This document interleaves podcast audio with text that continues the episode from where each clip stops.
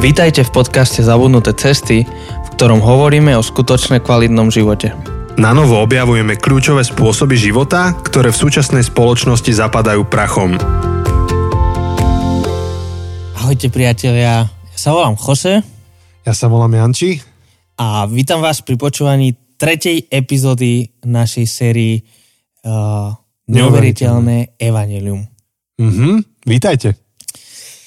Takže pokračujeme v tom, rovno hneď na začiatku sa zbavíme toho klasického oznamu.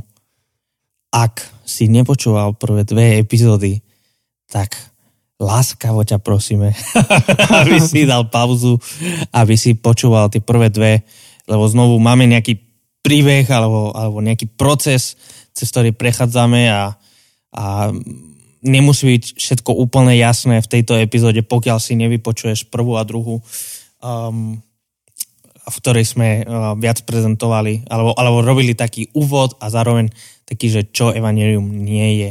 Že je to pre tvoje dobro. Áno, áno. Či nevravím, aby si sa urazil. Ale, aby ti bolo dobré. um, ja by som sa na to nemal smiať. Uh, takže, takže mali sme prvú epizódu. Poďme si robiť také rýchle shrnutie. Prvú epizódu uh, sme sa bavili, že, že o čo teda ide, že čo je evanjelium, prečo evanjelium vlastne nie je len nejaké náboženské slovo, ale, ale čo to znamená, že evanjelium je dobrá správa. A vtedy si, si hovoril aj o takom procese, alebo o takej, neviem, či poučke, že, že, že čo a čo a teraz čo. Mm-hmm. Um, Že, že ku každej správe, tak najprv potrebujeme počuť, že čo, čo má za správu. Mm-hmm. Um, keď počujeme tú správu, tak prirodzená reakcia bude, že a čo? Mm-hmm. Čo ja s tým? Mm-hmm. Um, ako to so mnou súvisí? A na záver toho, keď už zistím, že čo mi chceš odovzdať a ako to so mnou súvisí, tak tá otázka je, že a čo s tým mám robiť teraz? Takže, takže o tom bola tá prvá epizóda. Um, a zároveň si dal tam taký dobrý disclaimer, ktorý sme zopakovali aj pri druhej a ktorý by som chcel zopakovať teraz aj pri tretej, že, že pod dobrou správou rozumieme to, že Ježiš zomrel um, na kríži, že bol skriesený, že vstal z mŕtvych a, a že sa stal pánom, sa stal kráľom a celého sveta, celého stvorenia.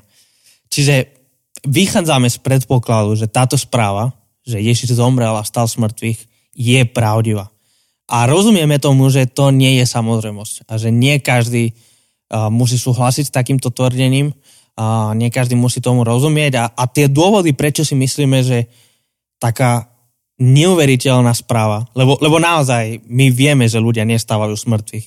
My vieme, že je to vedecky nemožné, aby ľudia vstali z mŕtvych. A napriek tomu veríme, že jeden človek uprostred dejín vstal z mŕtvych.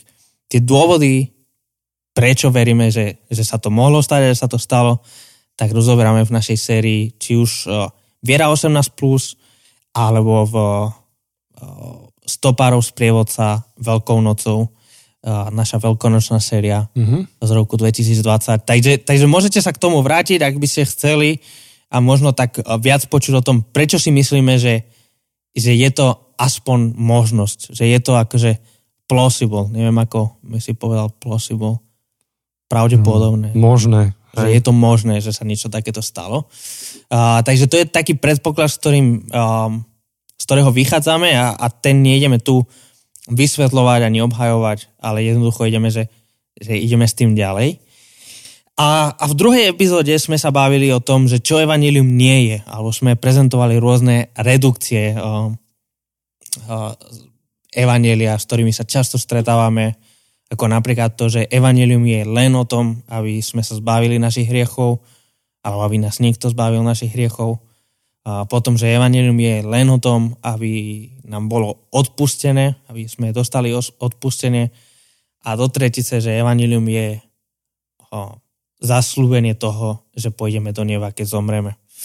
Um, evanjelium obsahuje tieto veci a viac, ale evanjelium je oveľa viac než len toto. Evanjelium je komplexné, je, je veľký um, a a, a toto sú redukcie.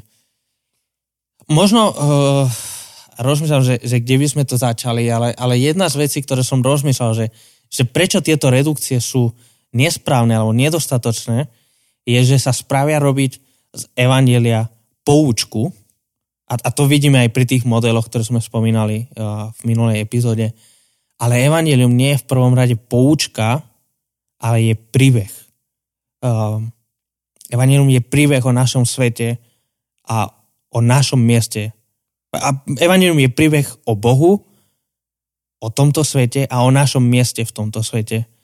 Um, a preto poučka je nedostatočná, lebo neobsahuje celý príbeh. Um, Keby nám stačila poučka, nepotrebujeme Bibliu. Že, že Biblia je príbeh v podstate. Áno. V šesťdesiatich šiestich knihách, teda v našom prípade protestantskom. Um, prečo? Prečo? Na čo, na čo nám je príbeh o Abrahamovi a Mojžišovi? Na čo? Nestačilo iba napísať nejakú jednu poučku, že Boh je takýto a takýto a človek je takýto a takýto. No nie, akože je to zachytené v príbehoch a tie príbehy vytvárajú tú plasticitu celú. Jo? Áno, áno, áno. Ľudia, pokračuj, ja som ťa nechcel prerušiť. Iba... Nie, nie, nie, to... si mal flow, som ti skočil. Super, super si to no, povedal. Uh, presne, že je to, je to príbeh a preto tá komplexnosť. Že to nie je, že je komplikovaný.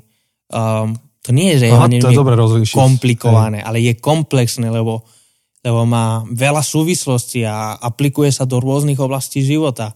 A nikto by nepovedal, že neviem, že príbeh Pána prstenov je komplikovaný, akože ten príbeh je jednoduchý, ale je komplexný. Je rozvetvený do veľa častí. Má veľa detailov a, a, a, a má veľa postav a tie interakcie sú kľúčové a, a, a je tam hĺbka tých postav a mm-hmm. ich rozhodnutí a ich, je komplexné, mm-hmm. ale je jednoduchý príbeh. Mm-hmm. Je príbeh o hobitovi, mm-hmm. o prsten.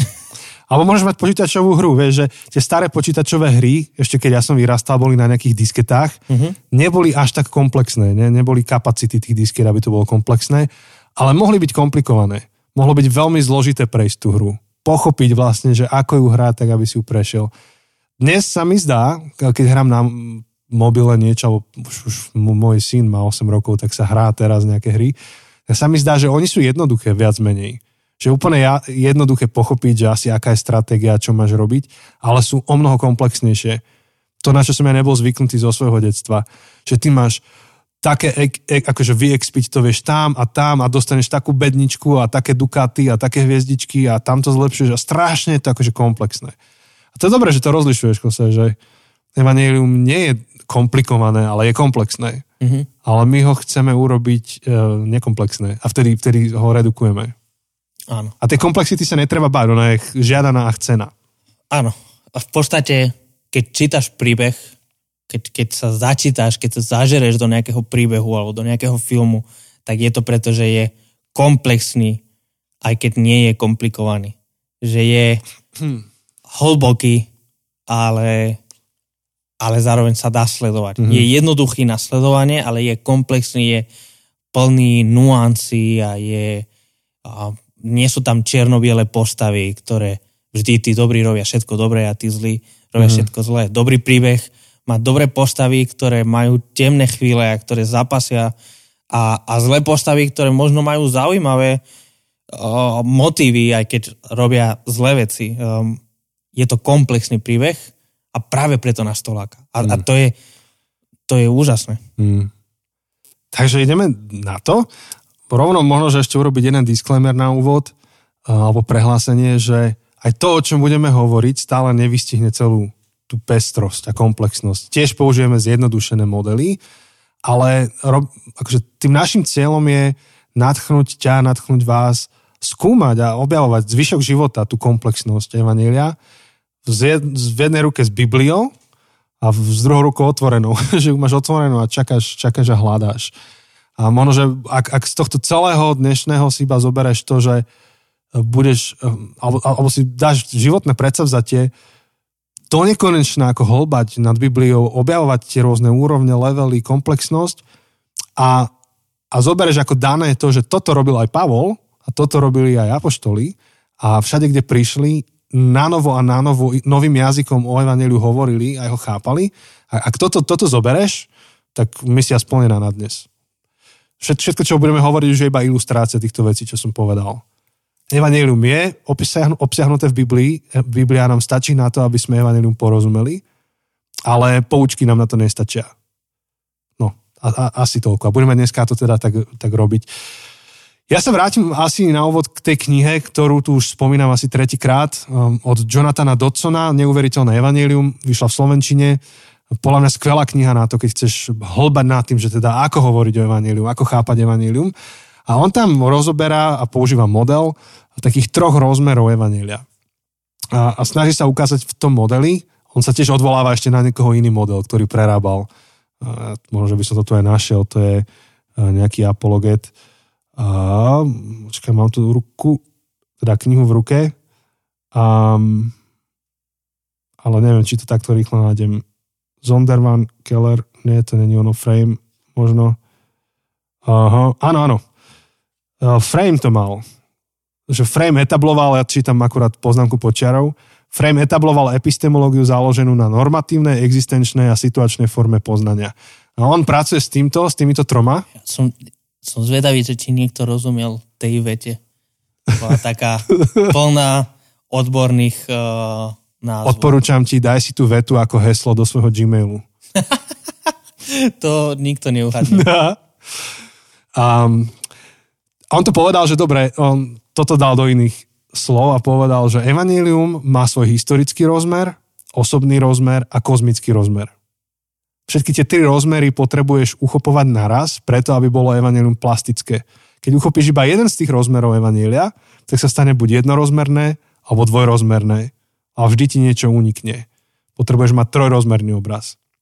A teraz by sme následujúcich pár minút tak teda o tom hovorili, že, že what the heck, ako čo, čo, čo to práve zaznelo. Tak uh, možno, že pre teba to bude zaujímavejšie počúvať, lebo ty si to, alebo reagovať na to, lebo ty si nečítal tú knihu. Áno, ja som to nečítal. Čiže ty... ja ti to budem hádzať a môžeš na to reagovať. Ja budem len na to reagovať. Mne to dáva úplne zmysel, lebo som to prečítal, hej, takže... Áno, áno, ale ja teraz som, akože v tej polohe, ja inak teraz sa úplne stotožňujem s našim posluchačom, že... Nechápeš, že, čo... Dobre, to, čo... to má historický, osobný, uh, čo to bol ten tretí? Kozmický. Kozmický rozmer... OK, som zvedavý, že čo to znamená. Takže ja Hej. sa nachádzam v tej istej pozícii, uh, ako vy všetci, ktorí toto počúvate. Teda dokonca možno niektorí, ktorí nás počúvajú, už čítali Hej. tú knihu a vedia. Hej. Tak uh, áno, prezentuj to a ja budem len ti do Hej. toho tak skočiť. Uh, ja, ja iba dodám k tej knihe, že prečo som ju vlastne vyťahol takto. Uh, nie pri všetkých knihách sa mi stáva to, že keď autor píše, tak si poviem, že presne takto to vnímam. Ale tuto sa mi to do veľkej miery stalo. Nie so všetkým, ale s veľkou... Časťou tej knihy sa mi to stalo, že áno, a ja to tak vnímam, že evanjelium má ako keby niekoľko rozmerov, ktoré pa- paralelne idú proti sebe. Áno, a ja to tak vnímam, že evanjelium má niekoľko metafor, ktoré treba používať. Um, takže, takže som dal vysoké hodnotenie dokonca na Goodreads tejto knihe. Až štyri hviezdičky som jej dal. Tak iba pre tých, čo ste fanúškovia Goodreads, tak to tam nájdete. Kliknite si na to a v kľude si čítate o knihe ďalej. Čiže ten historický rozmer hovorí O, o, alebo, alebo sa stáva teologickým rozmerom evanjelia. Že čo sú tie veci, ktoré veríme o evanjeliu, o Ježišovi. Lebo vlastne, už si to povedal minulo, že centrom evanjelia je Ježiš a udalosti okolo Ježiša. Čiže historický rozmer je pohľad na Ježiša, čo veríme. Um, um, že, že zomrel, že stal z mŕtvych um, a, a, a doktríny ostatné. Osobný rozmer je to, že evanjelium mení to, kým sme a ako žijeme. A potom je kozmický, to je rozmer, ktorý mení to, kde žijeme. Že žijeme v spoločnosti, ktorú meníme. A on to tak rozlišuje, že, že keď um, um, na evanjelium pozeráš tým historickým pohľadom, tak vlastne mení sa tvoj, um, dokt, alebo riešiš svoje doktríny, že čo veríš v evanjeliu. Počkaj, ja to tu nalistujem, že by som ti prečítal zo pár uh, nejakých takých myšlienok. A už to bude, už to bude. Tuto to mám. Som si mal dať záložky nejaké. Mm. Čiže napríklad to, že, že, že Boh vkročil do dejín, že sa tu že prišiel, že sa narodil osobne. To sú, to sú his, akože historicko-doktrinálne presvedčenia. Um, a alebo to, čo keď Pavol píše túto Korinťanom, že bratia, pripomínam vám evanjelium, ktoré som vám ohlasoval, lebo predovšetkým som vám odovzdal, čo som sám prijal, že podľa písem Kristus zomrel za naše hriechy, že bol pochovaný a tretieho dňa vzkriesený podľa písem. To je, to je tá historická časť evanjelia, že niečo sa udialo, nie je to iba kde bolo, tam bolo, ale že to je to historická vec. A, čiže je to historicky podložené tvrdenie, že Ježiš zomrel, že žil, zomrel za naše hriechy, bol pochovaný, stál z mŕtvych a stalo sa to v prvom storočí nášho letopočtu. A keď, keby sme zostali iba pri tomto, že toto je evanjelium, tak sa staneme v podstate kresťanmi, ktorí žijú iba doktrínu. Že to, to je všetko. Celé naše kresťanstvo, lebo keď máme to, že what, so what and now what, tak celé kresťanstvo by bolo iba o doktrínach, že poďme sa teda hádať, že význam toho, um, ako sa to udialo, čo sa to udialo, definuj mi hriech, uh, kto má hriech, iba, iba pri tom by to zostalo a bolo, bolo by to celé sploštené, že celé, celé to, o čom by bolo evanjelium, je iba o tom, že poďme akože šperkovať naše doktríny. Čo je dôležitá časť rozhovoru o evanjeliu, ale nie je to celé. Preto je tam ten druhý rozmer, to je osobný, že evanjelium mení to, ako žijeme. Lebo ak je pravda, že Ježiš prišiel a zomrel za naše hriechy, a aby, aby vyriešil problém nášho hriechu, tak to potom ale znamená, že ale ja som hriešný, niečo by to malo o mne vypovedať. Že tak okej, okay, ako sa k tomu postavím? Čo s tým spravím? Um, akože, ako, ako budem vnímať sám seba? Ako budem vnímať to, čo Boh pre mňa urobil? My evanjelikáli tam používame slovo znovu zrodenie. Že ten osobný rozmer evanjelia nás vedie k vnútornej premene, k takému novému narodeniu sa. Ešte to všetko dovysvetľujem. Hej, teraz iba robím taký ten rýchly prelet nad tými troma. Potom kozmický, ten keď ti uniká, tak máš stále iba dva rozmery. Keď ti unikne kozmický, tak v podstate žiješ iba sám pre seba. Že máš svoje doktríny, a sám sa meníš, ale si izolovaný od spoločnosti. Ale ten kozmický rozmer mení to, kde žijeme. A tam je uh, akože krásny obraz, ktorý je vyobrazený v Izaiášovi šesťdesiatjeden, kde Izaiáš prorokuje o tom, že ako bude vyzerať Pánov deň, keď príde Pán a, a zmení dejiny. Uh, čo v podstate sa vzťahuje na to, čo Ježiš urobil. Že, že čo to vlastne urobil, ako to vyzerá. Tak nie iba, že niečo doktrinálne sa stalo a niečo máš uveriť, nielen, že ty osobne ako musíš urobiť nejakú životnú premenu, ale niečo ako zásadné kozmické sa mení. Mení sa povaha tohto sveta, mení sa povaha tejto spoločnosti a Izaiáš šesťdesiatjeden to opisuje v takých troch kategóriách. Duchovne sa mení tento svet, kultúrne sa mení tento svet a spoločnosť sa obnovuje. A prečítam zo pár úryvkov, hej, že vybudujú dávne rumoviská, postavia zrúcaniny predkov, obnovia spustošené mesta, zrúcaniny mnohých pokolení um, a tak ďalej. Budete sa volať kňazmi Hospodina, budete služobníkmi Boha. Ja som Hospodin, milujem právo, nenávidím ľup, hej, verejne odmením podľa skutkov. Čiže to sú také tie slova, že, že čo sa ale udeje v spoločnosti. No a evanjelium, keď chceš hovoriť o evanjeliu, že čo vlastne evanjelium je a nie je, tak nie je ani jedna iba z týchto troch vecí. Ono je všetky tri veci zároveň. Keby si zostal iba pri prvom, tak seba stále hádaš o doktríne. Keby si zostal pri druhom, tak iba je to nejaká tvoja osobná cesta a tým to končí. Keby si zostal iba pri treťom, tak si sociálny aktivista a to je tak všetko. Ale evanjelium sú všetky tri tieto veci zároveň. A tým pánom sa evanjelium dotýka celé naše mysle, duše, bytosti. Dotýka sa celého života, zahrňujúc ekológiu, čo rozoberáš vo svojej knihe. Tak ako ti to znie teraz? Skôr než to teda ešte viac rozobereme do hĺbky. Pre mňa jedna zaujímavá vec je tá otázka tej trojrozmernosti.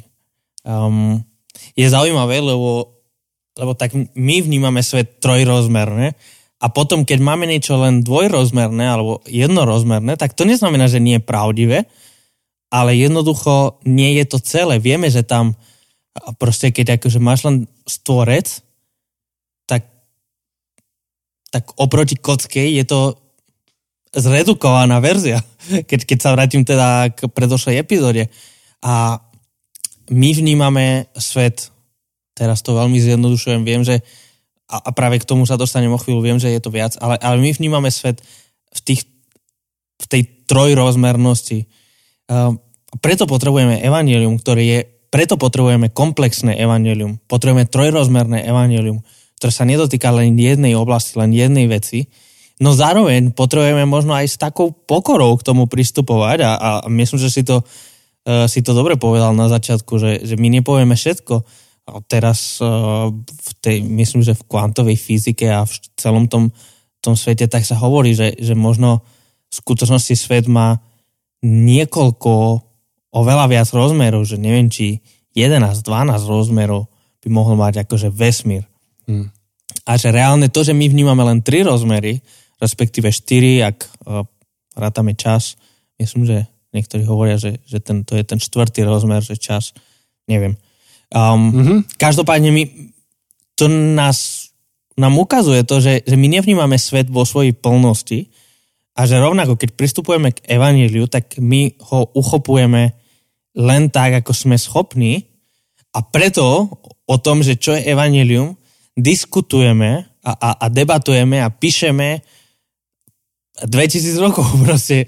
Um, a preto dvetisíc rokov neskôr, ako bol tu Ježiš na zemi, tak stále potrebujeme premýšľať nad tým, čo je evanjelium, lebo sme, keď to tak aplikujem, tak sme dvojrozmerné bytosti v trojrozmernovom svete. Uh, sme trojrozmernové bytosti v jedenáctom rozmernovom svete a preto to sa mi páči, že, že pozerať sa aspoň na tri rozmery evanjelia. Mm. Že, že pozerať sa na evanjelium, ktoré má hĺbku, šírku, výšku um, a ktoré nie je len jednoduchá poučka, ale, ale ktorý nám ukazuje komplexnosť um, kocky. Hej. Čiže á, áno, tiež to tak vnímam. Takže napríklad jedno z kľúčových slov, ktoré um, má zaznieť pri evanjeliu, je hriech, ktoré je ale dosť nepochopené a my dnes moderným človekom a myslím, že sme sa už tomu veľa venovali v našom podcaste, ale, ale hriech neznamená iba to, že ja som urobil niečo zo zoznamu hriechov, ktoré cirkev niekde vypísala. Hriech je to, že som sa minul poslaniu, ktoré tu mám ako človek na zemi. Ďalší rozmer hriechu je to, že som sa minul poslaniu, ktoré mám voči spoločnosti, ale že uniká mi môj vzťah s môjim stvoriteľom, že, že je porušený vzťah s, s niekým, kto ma utvoril a tým pánom je narušené vlákno mojej večnosti. Vieš, že ako keby aj ten, ten hriech, že čo je vlastne hriech, má niekoľko vrstiev. Aj to sa napríklad, už len takéto slovo dá zobrať do toho trojuholníka a nejakým spôsobom ho teraz začať vysvetľovať. Hej, že dobre, v tom osobnom kúte rohu trojuholníka hriech ma vzdialuje od Boha. A nie preto, že Boh by bol ješiťák, ale preto, lebo taká je realita. To je proste následok hriechu. To je, to je skutočnosť proste, ktorú ak Boh je konzistentný Boh, tak to musí rešpektovať, že, že ja keď žijem nejakým spôsobom, tak sa od neho vzdialujem a hotovo. I... Proste ak by, si mi, ak by si mi ukradol peňaženku, tak to ublíži nášmu vzťahu, Janči. No. Takže to nie je o tom, že ja som hrozný, nejaký prísny, ale proste ak mi ukradneš peňaženku, ak mi ukradneš auto, ak mi urobíš nejaké zlé, tak poškodzuješ náš vzťah. No. A zároveň, ale v tomto rohu, to evanjelium prináša tú správu, že dobre, Boh vníma, že ten vzťah je poškodený a rozhodne sa platiť za to. A teraz, keď pozeráš na smrť a zmrtvých stane Ježiša Krista, tak vidíš, že, že, že Boh sa rozhodol zaplatiť vo svojom synovi tú najvyššiu cenu za náš prešľap voči nemu, že ty si mu ukradol peňaženku a on povedal, že OK, nechaj to tak. A, a dobre, akože nie je to úplne to isté, ale, ale to nechaj to tak znamená, že kokšo, ale mňa to bude stať, tie peniaze, ktoré už nikdy nedostanem späť. Že, že odpustenie nikdy nie je len tak zadarmo. Odpustenie vždy niekoho niečo stojí. Áno, myslím, že Keller o tom mm-hmm. dobre hovorí, že, že proste ak, ak mi pokazíš auto a ak mi nabúraš auto, tak uh, niekto tú škodu zaplatiť musí. A buď to ty zaplatíš a ty mi opravíš auto, alebo ja ti to odpustím a ja zaplatím tú škodu toho auta. Ale, ale tú škodu niekto musí zaplatiť. A odpustenie neznamená, že nikto neplatí tú škodu. Odpustenie znamená, že ja berem na seba tú cenu. Že ja Hej. berem na seba um, tú opravu toho auta. A že v tom spočíva to odpustenie. Že ty to nemusíš. Mm-hmm. Ale niekto ho to auto mm-hmm. opraviť musí a nejakú cenu to má. Mm-hmm. Čiže ten, ten najväčší ľudský problém, ktorý je obsiahnutý v slove hriech, tak v tom osobnom kúte uh, um, sa týka veľmi osobne mňa, aj každého z nás. A to Evanjelium vlastne hovorí, že, že Boh je taký nekonečne láskavý a dobrý, že on bere na seba tú ťarchu toho riešenia a on ako platí plnú cenu za to, aby, aby ti mohol povedať, že v pohode, nechaj to tak, je to dobré. Akože ja stojím o ten vzťah, proste nechaj to tak, um, ale to znamená, že jeho to niečo stálo. A vtedy, keď pozeráš vlastne do toho prvého kúta toho trojuholníka a pozeráš na smrť Ježiša a jeho vzkriesenie, tak vidíš v tom tú úžasnú správu toho, že tento svet stvoril Boh, ktorý je takýto, ktorý takto vníma mňa, ktorý platí za to, aby ten vzťah medzi mnou a ním sa urovnal, aby, aby ja tu dnes som mohol zažívať plnosť vzťahu so svojím stvoriteľom. Čo je úplne akože šialená vec. Ak, ak tento kút ťa fascinuje, ak, ak je to niečo, niečo, čo prežívaš, tak v tej chvíli to evanjelium začína žiariť. Ale je tam aj ten tretí kút. Hriech sa netýka iba môjho vzťahu so stvoriteľom, ale hriech sa týka celej spoločnosti. A vlastne Biblia ukazuje aj Um, taký ten príbeh ľudstva ako komunity ľudí, ktorá sa snaží nájsť stratený raj, keď to dám do takého poetického jazyka. Proste my cítime, že niečo nám chýba, cítime, že niečo sme stratili, cítime, že veci by mali byť ináč a tak putujeme spolu ako ľudstvo um, a hľadáme teda riešenie a nenachádzame ho, to je problém. Uh, politici sľubujú, že majú riešenia, filozofi sľubujú, že majú riešenia, technologickí guru sľubujú dnes už, to už sú moderní náboženskí lídri, sú technologickí guru. Proroci sú, proroci novej doby. No, tak oni sľubujú, že majú riešenia. A, a, akože sa, no, dajme jeden veľmi jednoduchý príklad. Máme tu akože klimatickú krízu a proste celý svet ide do zahuby a Elon Musk povedal, že to zaplatí. Že, že to vyrieši tak, že on nás dostane na Mars a že urobí z ľudstva akože interplanetary hey, um, species. Species, akože hey, uh, druh. Druh. Takže, takže v podstate on, on prichádza ako prorok, ako mesiáš v niečom, a berte to z rezervu, čo hovorím, um, ktorý má vyriešiť, ktorý dokáže vyriešiť, alebo sa prezentuje ako ten, čo dokáže vyriešiť problém ľudstva. No, a ktorú, kohokoľvek zobereš, kto robí svoju robotu s vášňou, tak sa snaží vy, vyriešiť problémy ľudstva v podstate. Psychológovia to robia, doktori to robia, učitelia to robia. No a vlastne nie tak dávno prišiel, prišiel modernizmus a niektorí tvrdia, že v ňom ešte stále sme. A niektorí sa zdráhajú použiť slovo postmodernizmus a skôr hovoria neskorý modernizmus. A mo, ten modernizmus priniesol tak, takú istú naivitu alebo naivný optimizmus, že že proste, áno, my, my to vyriešime ako ľudia. Ale potom prišiel ten neskorý modernizmus alebo postmodernizmus, ktorý priniesol istú skepsu. A, a teraz vlastne tá otázka, že ako je to s týmto svetom? Že tak kde spočíva riešenie? Kde, kde, kde nájdeme ten stratený raj? Teraz čítam tú knižku, čo som spomínal, čo som dostal na národky od toho Louis, Čik, autora Čikšun, problému či, troch telies. A, a skoro každá z tých poviedok desiatich sa snaží vykresliť ľudstvo, alebo je, je tam tá taká téma, ktorá sa prelína, že ľudstvo technologicky vyriešilo svoje problémy. Alebo aspoň minimálne v jednej tej poviedke to tak bolo, že už, už je dobre tuto, lebo sme to vyriešili technologicky. No a teraz, ako príde pokrok ľudstva? Intelektuáli to riešia. Niektorí tvrdia, že už teraz je svet pokojnejší a akože sú knihy o tom napísané, že je to o mnoho lepšie, než si myslíme. Menej násilný, menej náchylný k vraždám a chaosu. Potom sú iní, napríklad John Gray, z ú ká, z Anglicka, ktorý tvrdí opak. On tvrdí, že pokrok je mýtus, a že, že aj historicky mnoho, bolo takých mnoho pozitívnych momentov, ktoré malo ľudstvo, ale vždy skončili, že vždy im došiel dých. A teda, teda ako to je, hej? Že, že, že kde príde riešenie. A, a tu napríklad, um, tu, tu evanjelium sa stáva, akože, um, sa dotýka tohto kúta, toho trojuholníka. Keď čítame napríklad, ako v Matúšovi je uveden, uvedené narodenie Ježiša Krista, tak uh, hovorí anjel Márii, že, že dáš mu meno Ježiš, tomu dieťaťu, čo sa ti narodil, lebo on zachráni svoj ľud z jeho hriechov. Ježiš znamená doslova, že Boh zachraňuje. Mm-hmm. Toto to bolo bežné meno. Uh, čiže zaujímavé, že tak zachráni z hriechov, to nie je nejaká pociťovaná potreba. Že, ok, zachráň z hladomoru, Prečo z hriechov chceš zachraňovať? A jeden z tých rozmerov hriechu nie je iba akože môj prešlap, ale je to aj istá moc, ktorá je v nás. A, a keď hlbáš, potom ideš hlbšie do Biblie, tak vidíš, že, že vyriešiť problém hriechu vlastne znamená aj vyriešiť problém ľudského srdca. Keď sa zmení ľudské srdce, tak sa začne meniť aj spoločnosť.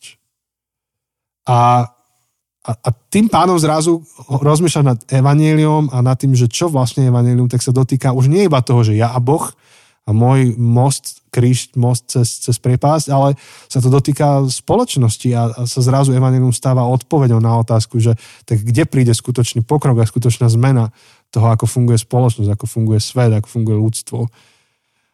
Takže to je napríklad, a to sme iba pri jednom z tých slov. Takže on, on, on v tejto knihe to uchopil takto, že tieto tri rozmery mu dal.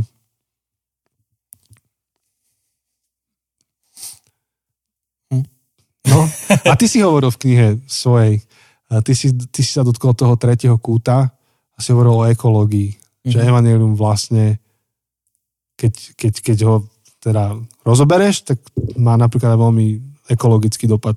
Áno, áno, evanjelium nemôže končiť pri mne a pri nás ako ľudstvu, ale um, Pavol v uh, liste rímskym hovorí, že že, že samostvorenie ako keby kričí, ako keby plače.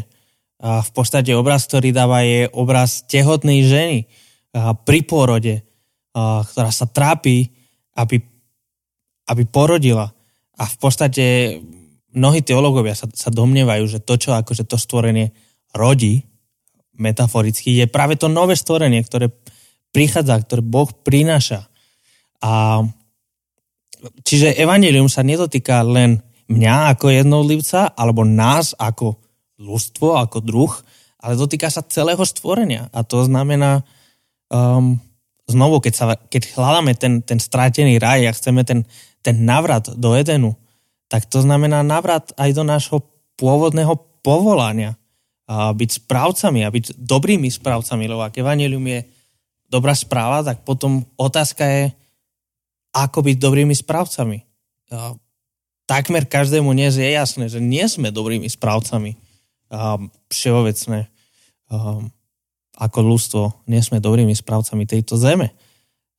Tak návrat do Edenu, návrat do toho strateného raja znamená návrat do dobrého vzťahu ja s Bohom, ja s tebou, s druhým človekom, ale ja so zvýškom stvorenia, so zemou, so, so zvieracou ríšou. Akože, um, znovu, to je ten, ten trojrozmerný, ten komplexný, že nie je to len o mne, nie je to len o nás, ale je to o všetkom, čo je okolo nás. Um, boh chce obnoviť všetko od úplných základov. Nechce nechať nič staré. Je to ako... Um, neviem, teraz uh, sa snažím nájsť nejakú metaforu, ale, ale proste keď, keď máš nejakú rakovinu, tak proste nemôžeš odstraniť len časť toho problému. Musíš ísť do koreňov a musíš to celé dať preč. Uh, nemôžeš nechať ani kus tam, alebo keď máš nejakú infekciu, tak, tak nestačí nejaký zápal, nejaký vírus. Nestačí, že čiastočne to odstraniť. Môžeš to odstraniť absolútne, aby všetko bolo čisté. Aby všetko bolo dobré. Um, v podstate to je ten koncept, čo, o ktorom Ježiš hovorí, keď, keď hovorí, že len trochu kvásku, uh, len trochu kvásu um, na, ako to hovorí? No nakvasiť celé cesto. Nakvasiť celé cesto, hej, hej. Že, že, že preto musíš dať celé preč.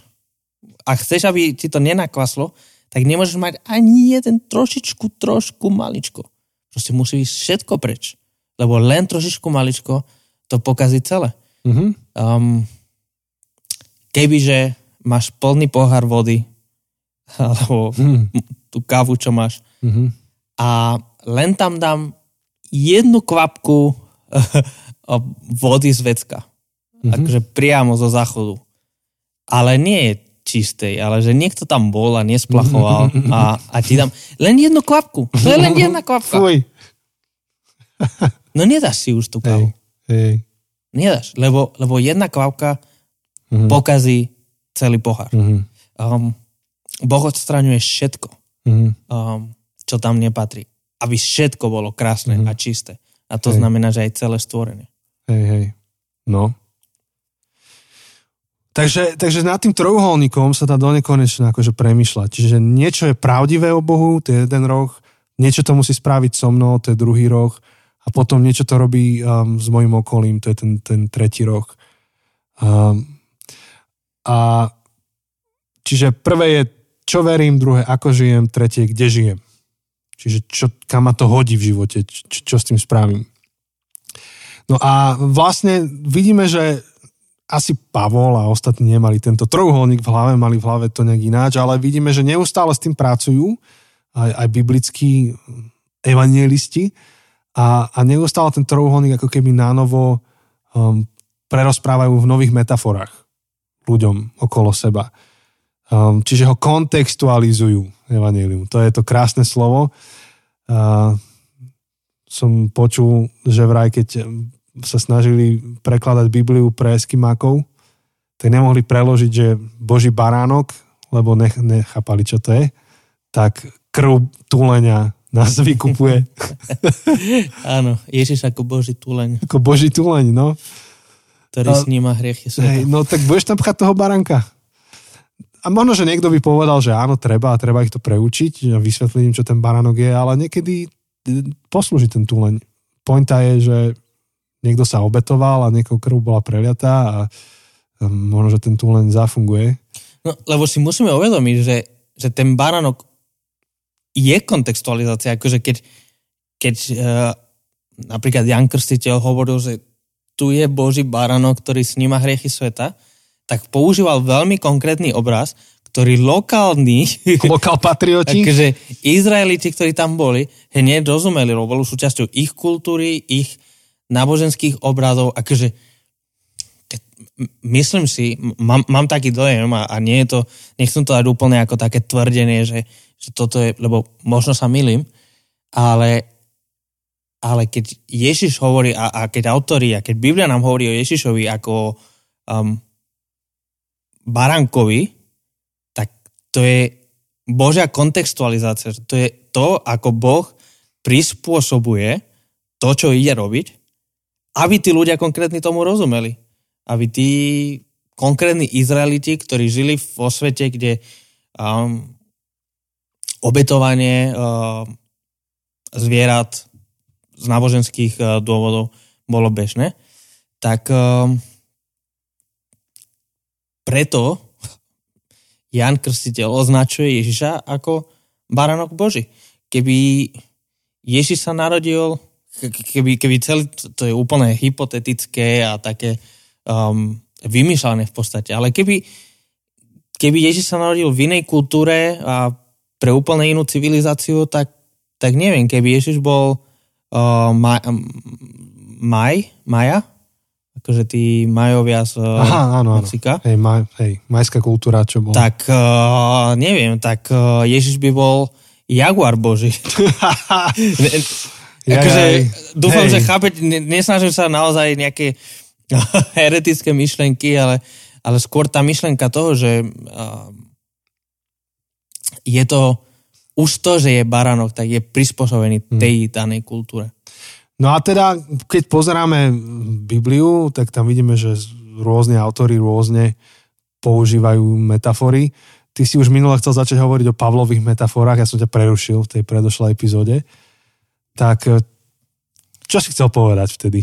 Hej, v podstate som chcel hovoriť, že aj keď Pavol alebo iní autori sa snažia prezentovať tú dobrú správu, tak podľa toho, komu píšu a za akých okolností a odkiaľ píšu a čo práve zažili, tak píšu inak a v podstate nie je jedno evanjelium ako také, lebo vždy, keď prezentujú, tak prezentujú jednu časť, prezentujú tú, to, čo tí konkrétni ľudia potrebujú počuť. Um, dnes napríklad jedna veľká vec sú uh, takzvané teórie zmierenia. Že, že teda, že čo sa stalo na Veľký piatok. Lebo, lebo v podstate všetci kresťania, v podstate v niečom to je podmienka, veríme, že, že to, čo dosiahol Ježiš na kríž, je zmierenie.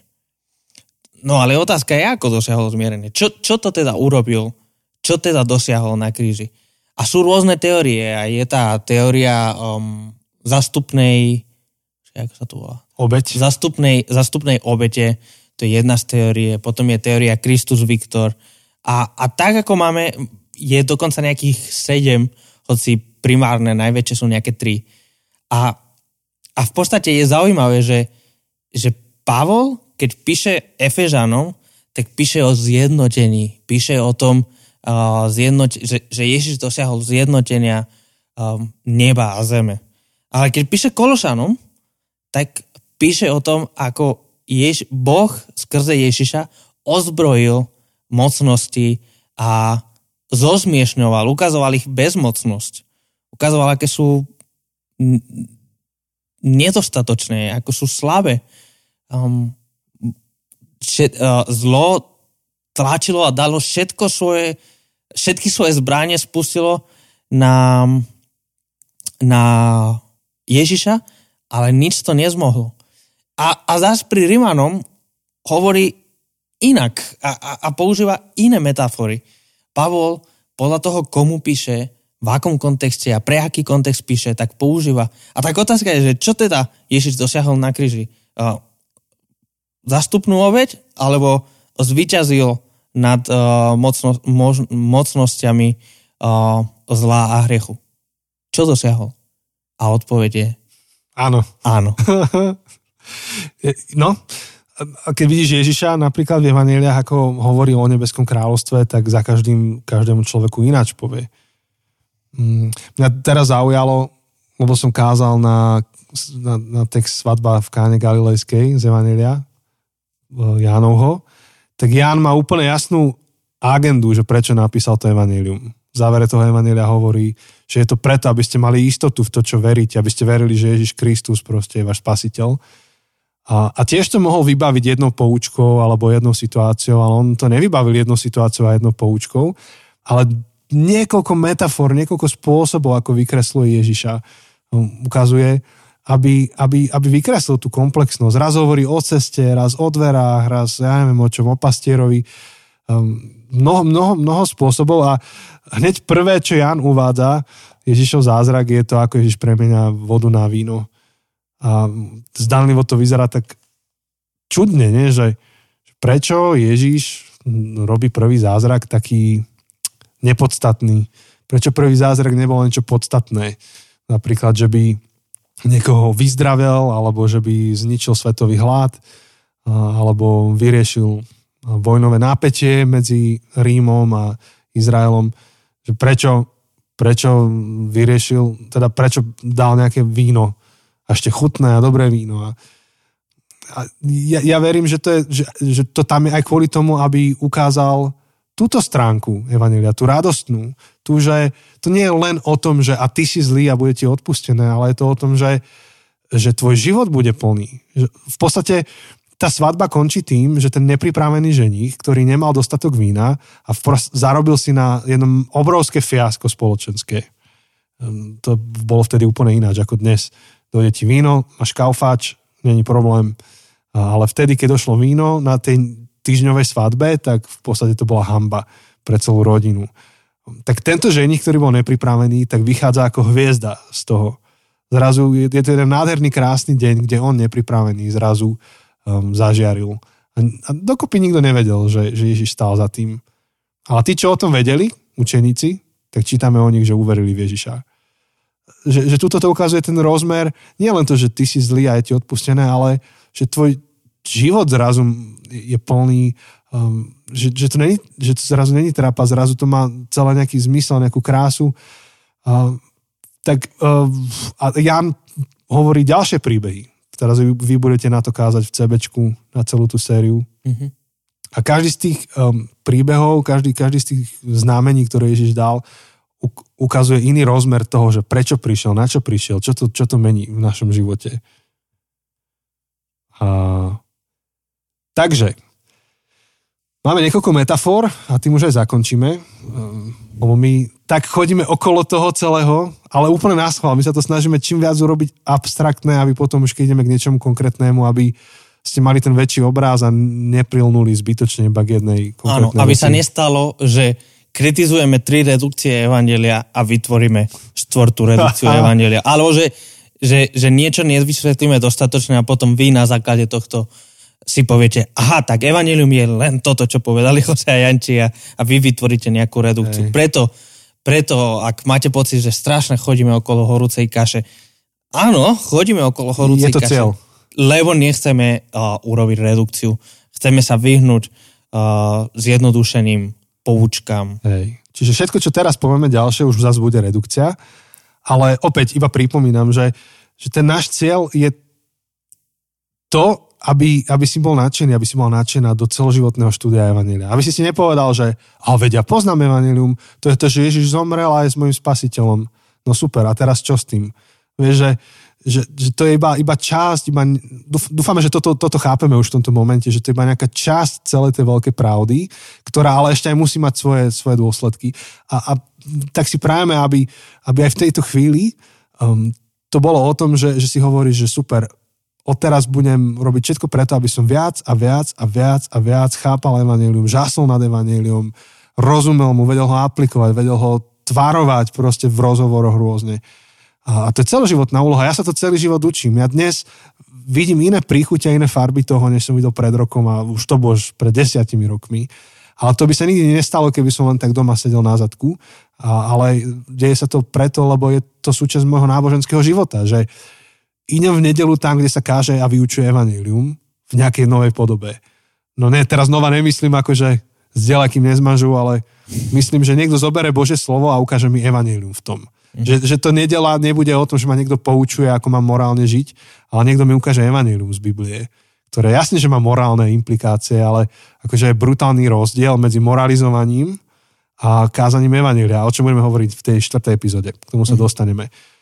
Tak v nedeľu chodím do zboru, kde verím, že sa dozviem o Evanjeliu.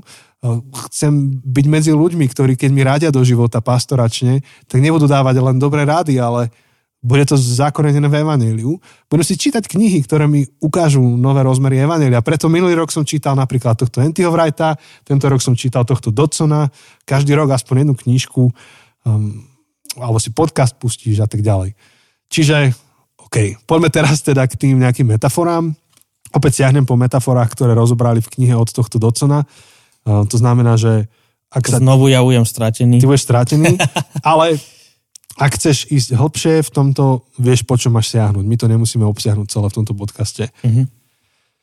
Ja iba preletím, to naozaj by sa dalo pri každej byť hodinu. Evanjelium sa dá vysvetliť ako to, že si zmierený s Bohom. To, že máš nádej v Bohu. To, alebo v Ježišovi. To, že Ježiš ti prináša intimitu do života, ktorú možno, že hľadáš. Prináša ti toleranciu, ktorú nenachádzaš. Um, prijatie a zároveň nás vedie do komunity, ktorá je smotnením Evanjelia. Takže môžeme sa toho dotknúť trošku a ticho sa, ja, ja čakám na tú reakciu, lebo ty, ty si to nečítal. Takže zmierenie, to je úplne to klasické, typické, čo sme vlastne ako keby sa snažili odbúrať pred minulým týždňom. Áno. Ale teraz to vraciame späť. Počkaj, pred minulý, minulý týždeň. Minulý, okej. Okay. Ale teraz to vraciame späť na stôl, ono je to časť. Je, je to jedna z metafor. Presne, presne. A je dôležitá metafora, akože naozaj, keď si uvedomujeme vážnosť toho, um, o čom Biblia hovorí, keď hovorí o hriechu, čo, čo to znamená hriech, to slovo, ktoré nepoužívame v bežnej, bežnej komunikácii, tak naozaj si uvedomujeme, že, že my potrebujeme zmierenie. Opäť, proste my máme nejaký poškodený vzťah. Keď mi ukradneš peňaženku, tak je tam potreba zmierenia. Je tam potreba zmierenia medzi nami. A je tam potreba, aby buď to môžem cítiť, alebo môžem to necítiť, buď môžem niečo preto robiť, alebo môžem nič preto nerobiť. Ale naozaj náš vzťah je poškodený a je treba ho napravať.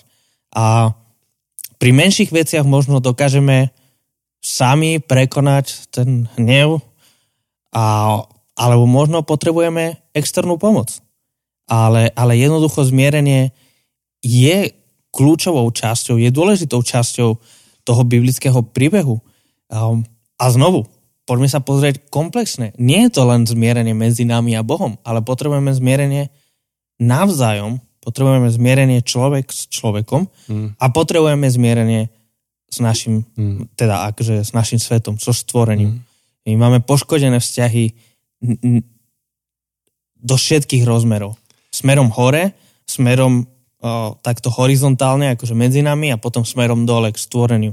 Si spomenul na Friends, kde Joey hovoril o horizontále a vertikále a ukazoval to naopak. Naopak. Jeho to naučil taký ten herec jeden, že, že skús byť taký herec viacej, že je v tebe aj tá vertikála, aj tá horizontála. Vieš, ukazoval to a Joey to potom prerozprával doma. No, no. Že vraj nemám nejakú horizontálu a vertikálu, vieš, naopak. Vy to nevidíte, no, ne? Ja, ja to tu demonstrujem.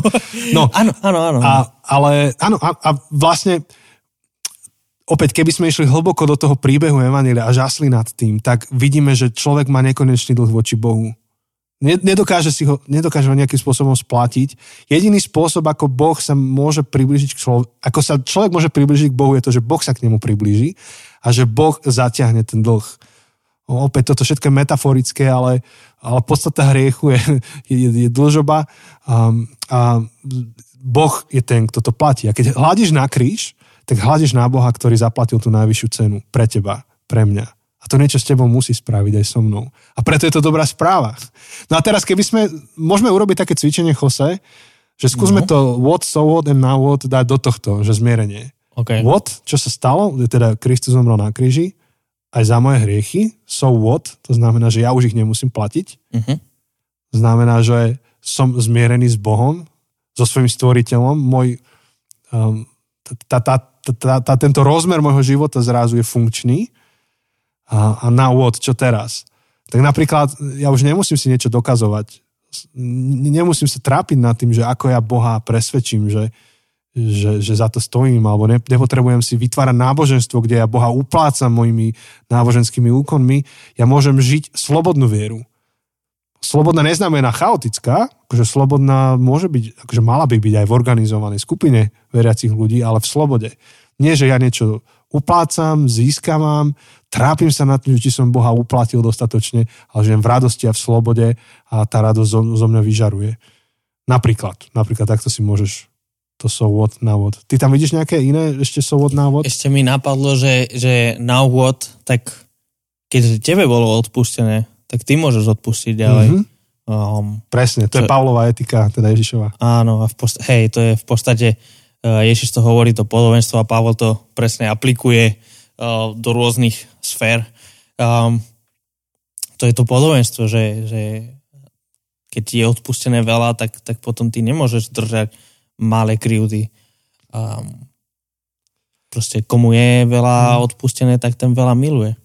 No a napríklad už sa dotýkame toho rohu spoločenského. Táto spoločnosť sa zmení iba vtedy, keď sa naučí... No iba. Potrebujeme sa naučiť odpúšťať si. To je jeden z vecí, ktoré v tejto spoločnosti potrebujeme. Ale aký máš dôvod k odpusteniu? Aký máš dôvod k tomu, aby si uniesol krivdu? Že, že, že ty musíš byť ten, kto v konečnom dôsledku platí dlh niekoho. Lebo ak niekomu odpustíš to, že urobil voči tebe prešľap, znamená, že ti to už nevynahradí. Pravdepodobne.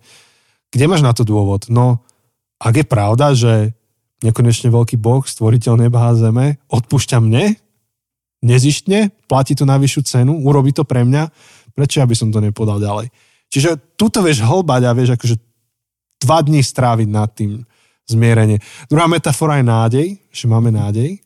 Tam podľa mňa sa to veľmi silno týka skriesenia, že to hovorí potom Pavol, alebo ktorý si, myslím, že Pavol, že, že tá istá moc, ktorou Ježiš bol vzkriesený, tak tá istá moc žije v nás.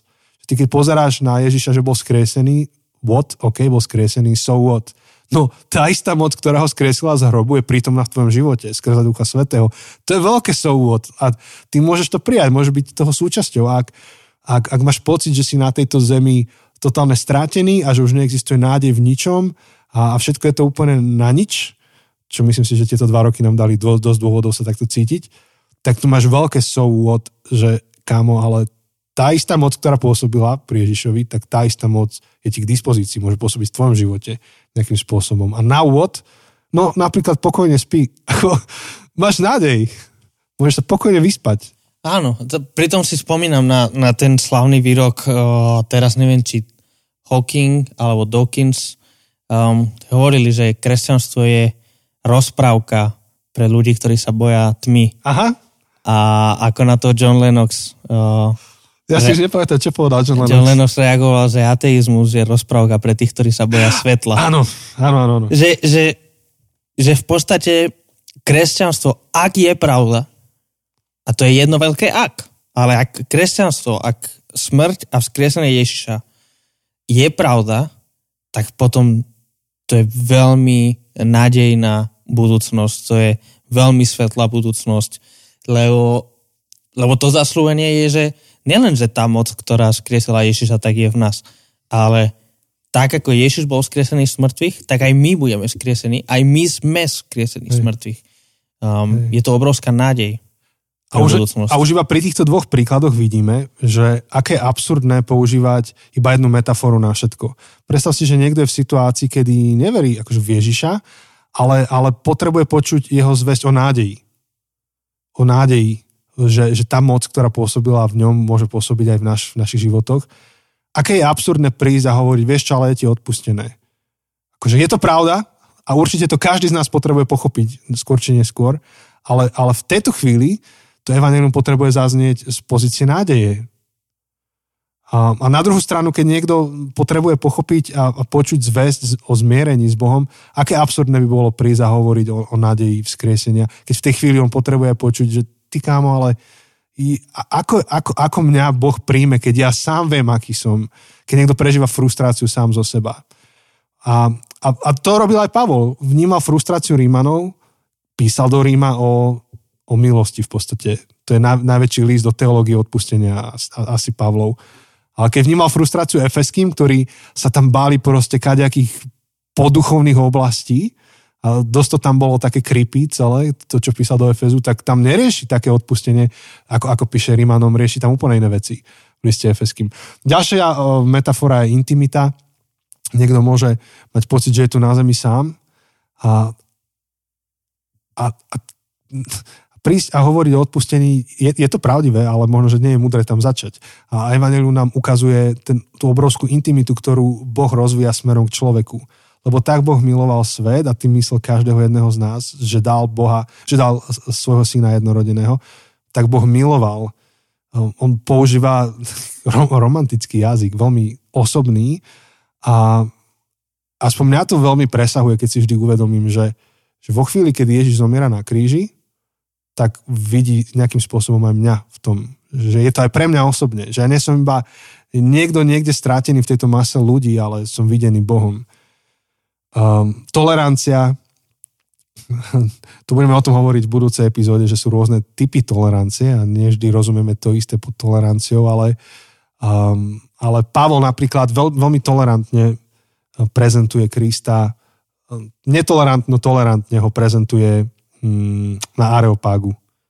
Nemá tam ten typ nesprávnej tolerancie, kde hovorí, že všetko je pravda, ale má tam ten typ správnej tolerancie, kde vykupuje ako keby to, čo je dobré v tej kultúre. A Pavol pracuje s obrazmi, s básnikmi, s tým dobrým v tej kultúre a ukazuje, že Boh je odpoveďou na toto. Čo máte už dobré, on to dopovedá. A, a, a niekto potrebuje byť prijatý taký, taký, aký je teraz, tak to myslím. Um, prijatie je ďalšia metafora a potom komunita s hmotnením evanjelia. Uh, jedna z najsilnejších metafor evanjelia, že čo je evanjelium je, keď sa pozriete na dobre fungujúcu komunitu kresťanov, kde sú ľudia, ktorí sú najviac vzdialení od seba, jak sa len dá, bohatí, chudobní, muži, ženy, deti, dospelí, um, s vysokou školou, bez vysokej školy, veľmi bohatí, málo bohatí, proste všetko. Dokonca teraz aj rypnem, vaxery, antivaxery. Všetko je to v jednej oh. skupine a, a dokáže sa milovať a dokáže žiť pre seba tie hodnoty, ktoré vidí v Ježišovi a v jeho obeti na kríži a, a prináša ten typ seba zapretia a odpustenia v prospech toho druhého, kde sme si není ľahostajní navzájom. Ak toto naozaj funguje, ak toto ide, tak to je jedna zo silných metafor, ktorú ani nevieš ani vysvetliť, iba povieš, že choď a pozri sa. Pozri sa, ako žijú oni. Um, To spôsobilo evanjelium. Áno, áno, tak bolo evanjelium prvého storočia, mm-hmm. že kto tvorí lepší svet, pozri sa na svet, ktorý tvorí císar, pozri sa na to, ako funguje tento svet. V podstate dnes by sme mohli povedať, že pozri sa, kam naši politici a finančné skupiny a um, iné zaujímavé skupin, skupiny, um, kam nás vedú.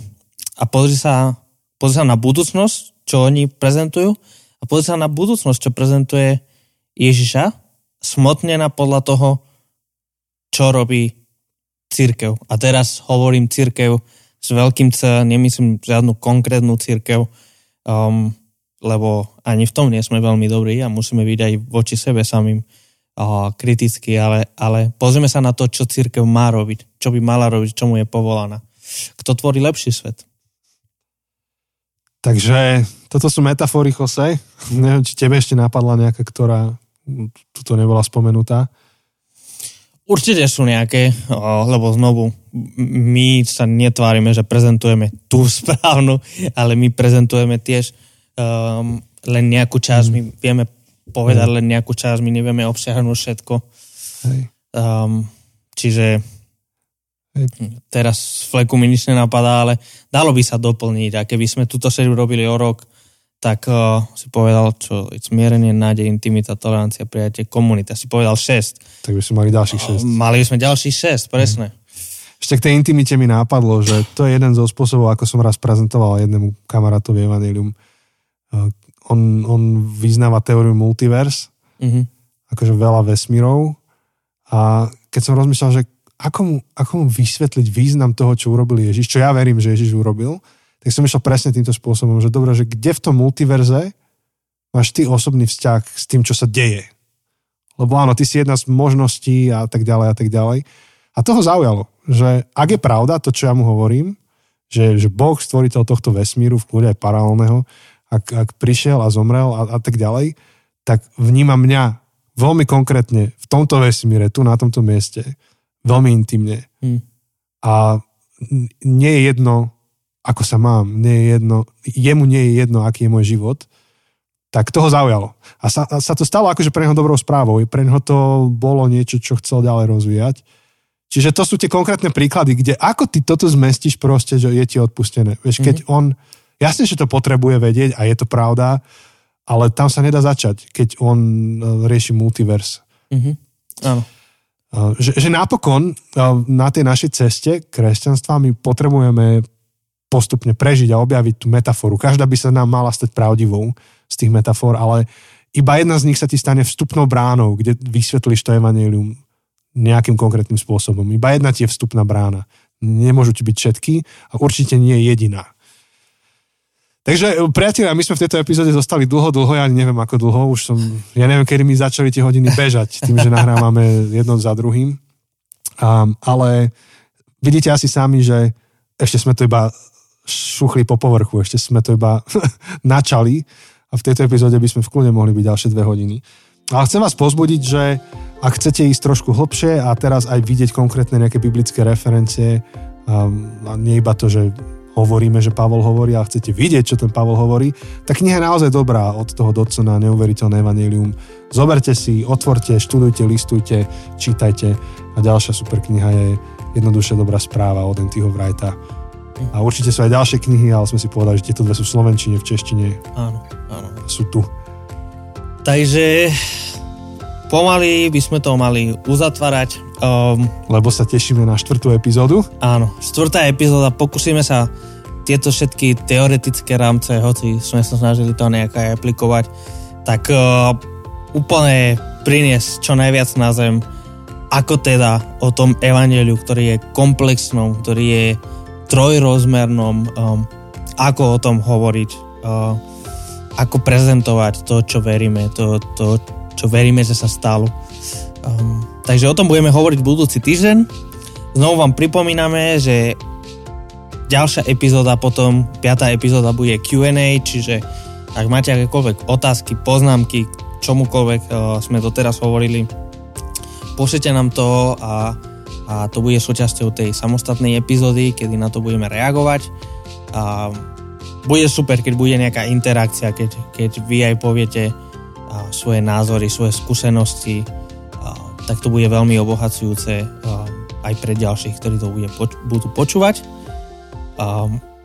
Zároveň chceme veľmi ďakovať všetkým, ktorí podporujú tento podcast, či už cez financie, ktoré posielate cez Patreon alebo, alebo cez účet, ktorý je na zabudnuté cesty bodka es ká, alebo tak, že to zdieľate, že to posielate niekomu, že nám píšete nejakú správu, čo vás oslovilo. Tak, tak veľmi vám ďakujeme a ak by ste sa chceli pridať a byť súčasťou toho, čo robíme, tak budeme veľmi radi a zároveň pomôžete tomu, aby sme vytvorili nové veci, nové produkty, nové materiály.